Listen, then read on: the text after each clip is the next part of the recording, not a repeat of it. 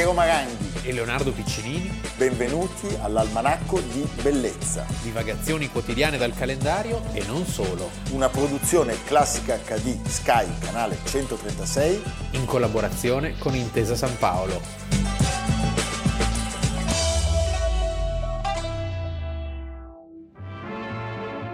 spring fashion collection of the House of Dior, brightening the view, while outside winter's farewell gusts are felt. Designer Yves Saint Laurent this year agrees with his fellow couturiers of Paris that the big sleeve is passé. Almanacco di bellezza, primo agosto. Moglie nostro... mia non ti conosco. Moglie mia non ti conosco. I buoi e i paesi com'è? Eh, boh. eh, vabbè, noi abbiamo dormito e non abbiamo pescato, però il filmato di oggi, che ha introdotto la nostra puntata, ci vede sempre più lanciati nel mondo della moda, dell'alta moda. Sì, perché dopo Dolce Gabbana, dopo abbiamo una nuova linea. Noi vero? due. Sì. Eh? Come si chiama? Si chiama il sovrintendente e il cantiniere. ah sì, ok. Va bene. Allora, la sfilata che avete visto è una sfilata dove eh, uniscono, eh, si uniscono per un breve ma felice matrimonio, che poi avrà una coda però abbastanza cupa e strappo, due nomi, due mostri sacri della storia della moda mondiale. Parliamo di francesi, la sfilata che avete visto è la sfilata Dior, firmata da un giovane, geniale, creativo che è Yves Saint Laurent. Quindi siamo, siamo alle vette, Leonardo. Eh? Sì. Dior era il mito, Yves Saint Laurent era l'esordiente. Yves Saint Laurent è un uomo di successo fin dagli esordi. Subito.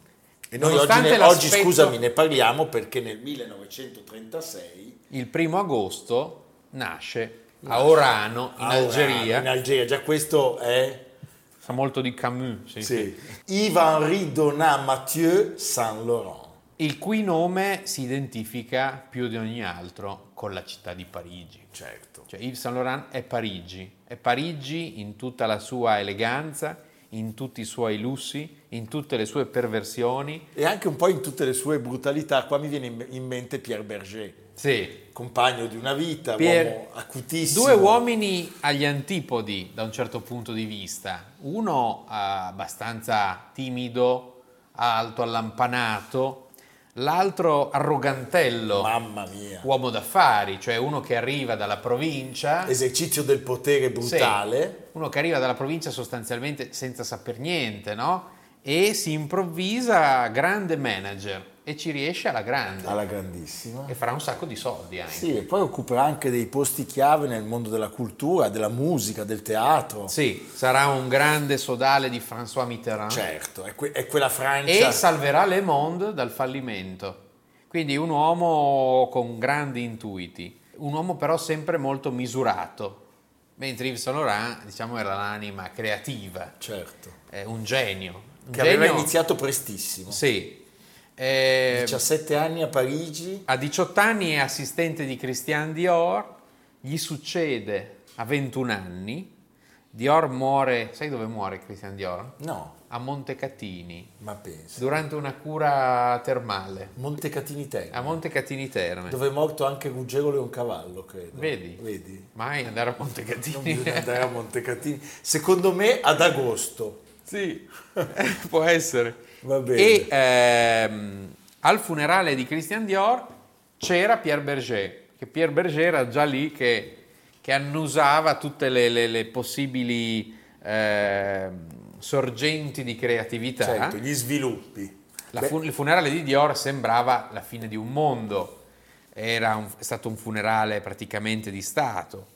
E eh, dopo questo funerale l'apparizione di un giovane sconosciuto di 20 anni cambierà per sempre il mondo della moda, perché lui è un pioniere. È un pioniere e la storia non finisce, cioè se qualcuno avesse immaginato che con la morte di Dior ci potesse essere un'interruzione, una stella di pari grandezza arriva al mondo e incomincia a regalare delle perle assolute, ma la strada dei due è una strada complicata. Vediamolo nell'intento di lavorare e di creare.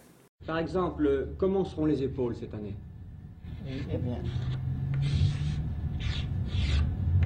C'est- Ce n'est pas un modèle, disons, euh, qui est la formule même de votre collection, c'est un des modèles de la collection, ça. oui, enfin, c'est surtout l'ébauche, c'est- c'est une esquisse.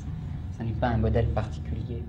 Enfin, les principales caractéristiques sont les épaules naturelles, la souplesse de la taille et la, la ligne de la jupe qui n'est plus fourreau et qui n'entrave plus. Cosa succede? Nel 60 Yves Saint Laurent è chiamato nell'esercito francese durante la guerra di indipendenza proprio nella sua Algeria, nell'Algeria dove era nato, e dopo due settimane viene ricoverato in un ospedale. A Val de Grasse. A Val de Sì, Grasse. diciamo più che, altro, Adesso- più che ricoverato, diciamo, Diciamo, si ricovera. eh, si Si- ricovera. Si, ricovera. Si ricovera, sostanzialmente rifiuta di, di combattere. Il proprietario di Christian Dior era un uomo, uno strenuo nazionalista, un uomo d'affari, diciamo pure di destra, della destra francese, orgogliosa di, di combattere. Probabilmente era anche uno contrario a, a- a- a- perdere Sì. l'Algeria. L'OAS. Eh, Uno l'OAS, dell'OAS. eh, il generale Massoud. Massoud. E viene licenziato. Lui viene licenziato. Viene licenziato, però appunto grande seguito, uomo già di grande successo. causa legale che lui vince. Causa lui legale fa che- causa di certo. e vince. E nel 1962 apre la sua casa di moda. Racconta Pierre Berger, non ci potevamo permettere un atelier nella zona di Avenue Montaigne, no? della zona chic, e si spostano in eh, Place Vauban, cioè all'Es Invalides. E quella diventerà un po' la loro zona, perché poi loro andranno a stare in Rue Babylone, e- che è lì vicino, intorno al Museo Rodin, quindi insomma quella è la parte di Parigi che, che li contraddistingue. Si affianca subito ai grandissimi nomi, Sì. quindi a Chanel, a Dior, a Vionnet, cioè tutto quello che era successo prima di lui. ha, ha da subito un immenso successo e nonostante sia figlio della grande moda, delle grandi ehm, commissioni, dei grandi clienti, è il primo a creare il pret-à-porter, E che già nella parola è eh, pret-à-porter. Pret-à-porter e a introdurre, a trasferire alcuni capi del guardaroba maschile in Ne- quello Nelle femminile. collezioni femminili. Questo decenni prima di Giorgio Armani, ad Certo. esempio, per citarne un altro che famoso tailleur pantalone, no? Tutte queste grandi L'aveva un pochino, a onor del vero, già fatto Coco Chanel. eh. Sì, esattamente. Sì. E questa è la scia su cui lui su Però cui si- lui ne prende esempio e si mette a sostituire gonne e abitini tradizionali con un look decisamente più androgino. Sì. eh? La sua, diciamo, invenzione più famosa arriva nel 1966, cioè le donne che eh, indossavano i pantaloni in pubblico eh, suscitavano ancora le polemiche. Lui produce quest'abito, le smoking, le smoking, Le smoking. le smoking, che è un tailleur femminile ispirato agli smoking da uomo. Pierre Berger nel 2008 disse Gabrielle Chanel alle donne aveva dato la libertà. Yves Saint Laurent aveva dato loro il, Il, potere. potere. bellissimo devo dire. eh. Sì. E, e Pierre Berger era un perfezionista, eh, c'è un bellissimo, eccolo qua, c'è un bellissimo DVD, sono usciti due film. eh, In parallelo tra l'altro. sono usciti due film nel 2014, uno è questo, Saint Laurent di Bertrand Bonello eh, con Gaspard Juliel eh, e un altro, Yves Saint Laurent di Jalil Lesper, sempre nel 2014, ma nel 2011, quindi tre anni dopo la sua morte, L'amour perché fu. L'amour fu, perché Yves Saint Laurent muore nel 2008, è uscito per Feltrinelli questo meraviglioso documentario di Pierre Torreton che mh, racconta la vita dei due, Pierre Berger è protagonista perché è anche il narratore Certo. di questa, attraverso le case ad esempio. Cioè, loro erano dei grandissimi arredatori, dei grandissimi collezionisti Collezionisti di pezzi molto e importanti. la famosa collezione che nel 2009 per Christie's o Christie's come dicono Viene loro, battuta viene all'asta. battuta all'asta che farà 400-450 milioni, di euro. Milioni di euro. Io andai a vedere l'esposizione e c'erano cose strepitose, da Géricault a Goya, Ma poi ecco, Picasso, tu- tutti i Matisse, periodi, tutti i generi. Tutti i periodi, eh, arredamenti straordinari, decor, ricordo, in Galuscià, cioè c'era la famosa poltrona di Eileen Gray che ha fatto 20 milioni di euro, che è il pezzo di arte decorativa più costoso mai battuto eh, del Novecento, e poi la famosa doppia testa di Primaticcio che veniva da Fontainebleau, che era nelle collezioni di Francesco I e che è stata acquistata dal Getty. E questo era l'appartamento di Ruth Babylon. Poi la casa di Marrakesh, lui è sepolto al Jardin Majorel di Marrakesh e la casa di Honfleur, cioè e loro erano veramente dei grandi eh, amanti del bello. del bello e avevano conquistato Parigi e il mondo anche grazie a delle, delle- delle donne importantissime del mondo dello spettacolo, della cultura, del cinema, non solo francesi. E poi delle icone, Lulu della Falaise ad esempio, no? che, nel, che nel documentario è Poi tu protagonista. pensa il rapporto con Catherine Deneuve Sì. e anche con le star americane, da Lauren Bacall a Liza Minelli, Bianca Jagger, insomma, Oggi la casa di moda non esiste più, eh, Pierre Berger è mancato nel 2017, Ehm, il marchio sopravvive però nella galassia Gucci e, e il nome di Yves Saint Laurent è un nome che rimarrà per sempre, Per a sempre. testimonianza del gusto, dello stile eh, di una Francia. Cioè, guardando questo documentario sembra di una Francia scomparsa, devo dire la verità, perché si parla di mondi che sembrano lontanissimi. avrebbe vestito la- volentieri la moglie del, del presidente. Eh? Cosa avrebbe inventato? No comment. No comment, va bene. Ecco, C'è stato un periodo anche duro che ha attraversato di depressione, stupefacenti, era un uomo certamente nevrotico. Pierre Berger dice la vita dello stilista è fatta di scadenze, cioè ogni anno devi presentare una nuova collezione a quella data e il magico mondo della moda non sbaglia mai, Non per sbaglia, cui tutti certo. riescono sempre, chissà perché, quella data a presentare delle cose meravigliose, però quindi lui poi a un certo punto cade nel vortice della droga, soprattutto nella, appunto a Marrakesh e poi si, si- si riprenderà. Ecco, Ed è mancato a soli 71 anni. 71 anni, Nel 2008. è stato anche un pioniere rispetto all'utilizzo delle donne non bianche nelle sfilate. È vero. La copertina di Vogue con Naomi Campbell la si deve a lui, Sì. alla sua insistenza, alla sua caparbietà. Lui minacciò addirittura il gruppo editoriale dicendo non vi daremo più la pubblicità se lei non avrà la copertina. Era uno straordinario disegnatore, ci sono dei suoi bellissimi disegni. Eh, l'arte è entrata nelle sue creazioni a partire dalla Mondrian. Mondrian, no? Ondria. Che però dice appunto Pierre Berger fino ad allora loro non avevano questa così questa ispirazione così forte. Dopo è diventata un'ossessione, tant'è che ne arriviamo a possedere tre o quattro. Capito? Eh, vabbè. Quindi eh, possiamo fare lo stesso con la nostra casa di moda, il sovrintendente Sì. e il cantiniere. Incominciamo a disegnare degli abitini Sì, sì, con un Paolo Uccello. Sì, con, eh, eh, va bene, eh, un, non so. Moroni. Sì, ma anche Nicola De Style. E poi ci arriveranno i quadri che verranno inviati dai nostri telespettatori in omaggio. Eh?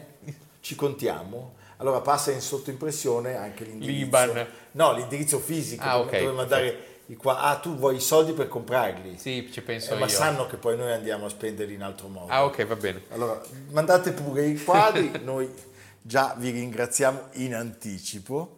Va bene, senti, finiamo ricordando che se il pubblico volesse ci sono ben due musei dedicati a lui, uno a Parigi e uno a Marrakesh.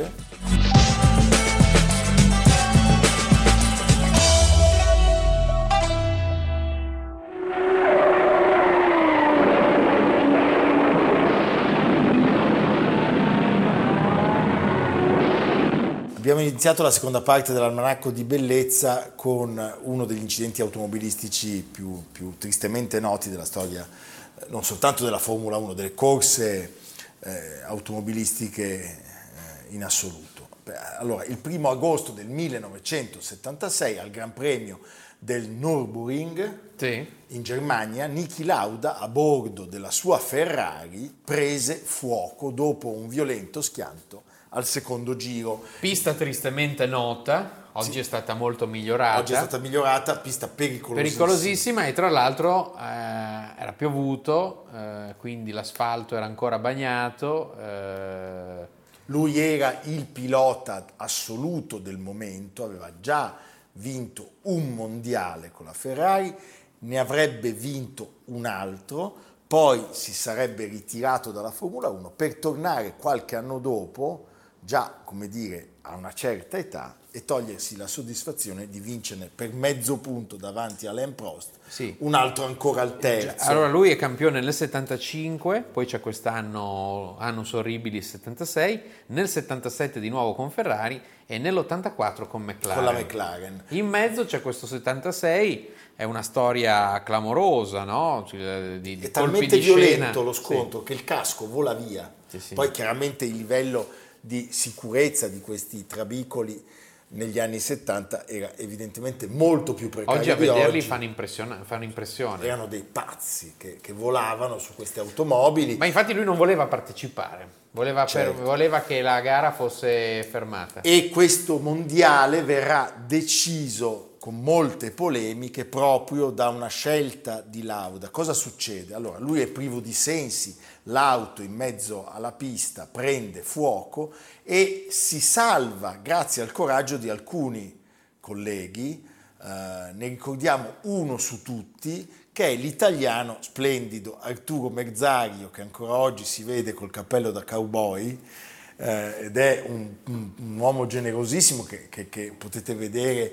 commentare le gare di, di automobili su, su diverse tv private. Che l'incendio non si spegne subito, cioè ci brucia la macchina e, e lauda dentro la macchina. Lui è in condizioni gravissime, i, i- fumi velenosi sprigionati dai vapori di, di- di- benzina rischiano di intossicare il Pensa. sangue e la sua testa rimarrà poi eh, Sfigurata. sfigurata, ustionata anche perché la retina si scioglie proprio sul suo volto. Allora, che cosa succede? Succede che quest'uomo, sorprendendo tutti e tutto, e ogni previsione, più, anche le più ottimistiche che potevano essere state elaborate dai, dai medici, vengono in qualche modo sbaragliate dallo stesso Lauda. L'uomo, solo 42 giorni dopo questo pazzesco incidente, torna nell'abitacolo di una Ferrari. Lauda si avvicina sempre più a Carlos Reutemann, l'uomo chiamato a sostituirlo nel team Ferrari.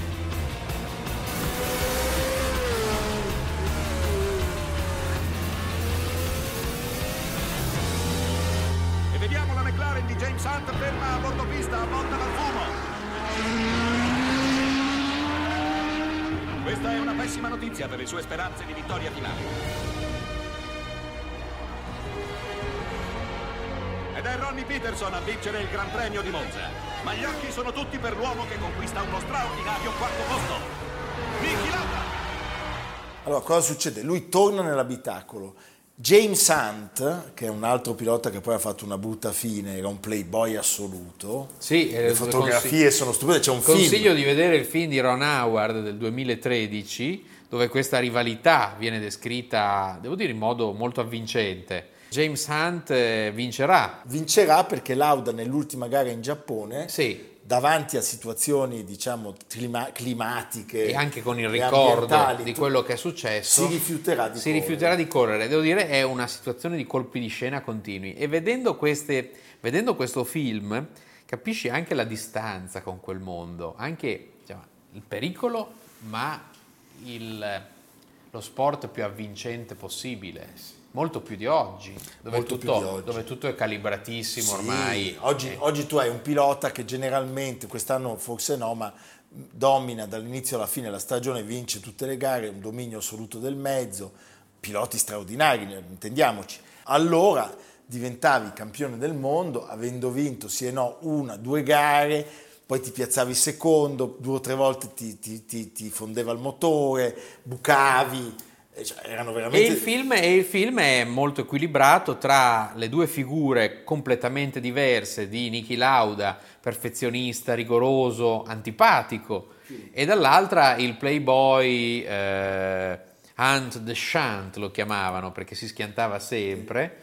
Eh, c'è anche Clay Regazzoni interpretato da Favino. meraviglioso. Grande Clay, la Ferrari non fu generosa con Clay Ragazzoni. eh. No. No, perché lui avrebbe potuto vincere un mondiale, ma gli preferirono in qualche modo la prima guida e un po' quello che poi è successo anni dopo con Schumacher e Eddie Irvine. Ma comunque, Ma nel film, tra l'altro, una cosa abbastanza interessante è che questo Hunt, che risulta un po' il guascone della situazione e che, si- che è morto giovane, Giovane. è morto di infarto dopo una vita sregolatissima, eh, oltre. esordisce con quest'altro personaggio pazzesco che per un breve periodo ebbe una casa automobilistica Lord Esket. La Esket, con cui lui si è fatto le ossa prima di passare alla McLaren, aveva sede in una villa della campagna inglese e questo Esket che ha venduto la casa perché dopo aver sperperato il patrimonio nel 2006, adesso è diventato anche un fan, è stato anche ministro con la Thatcher e Major.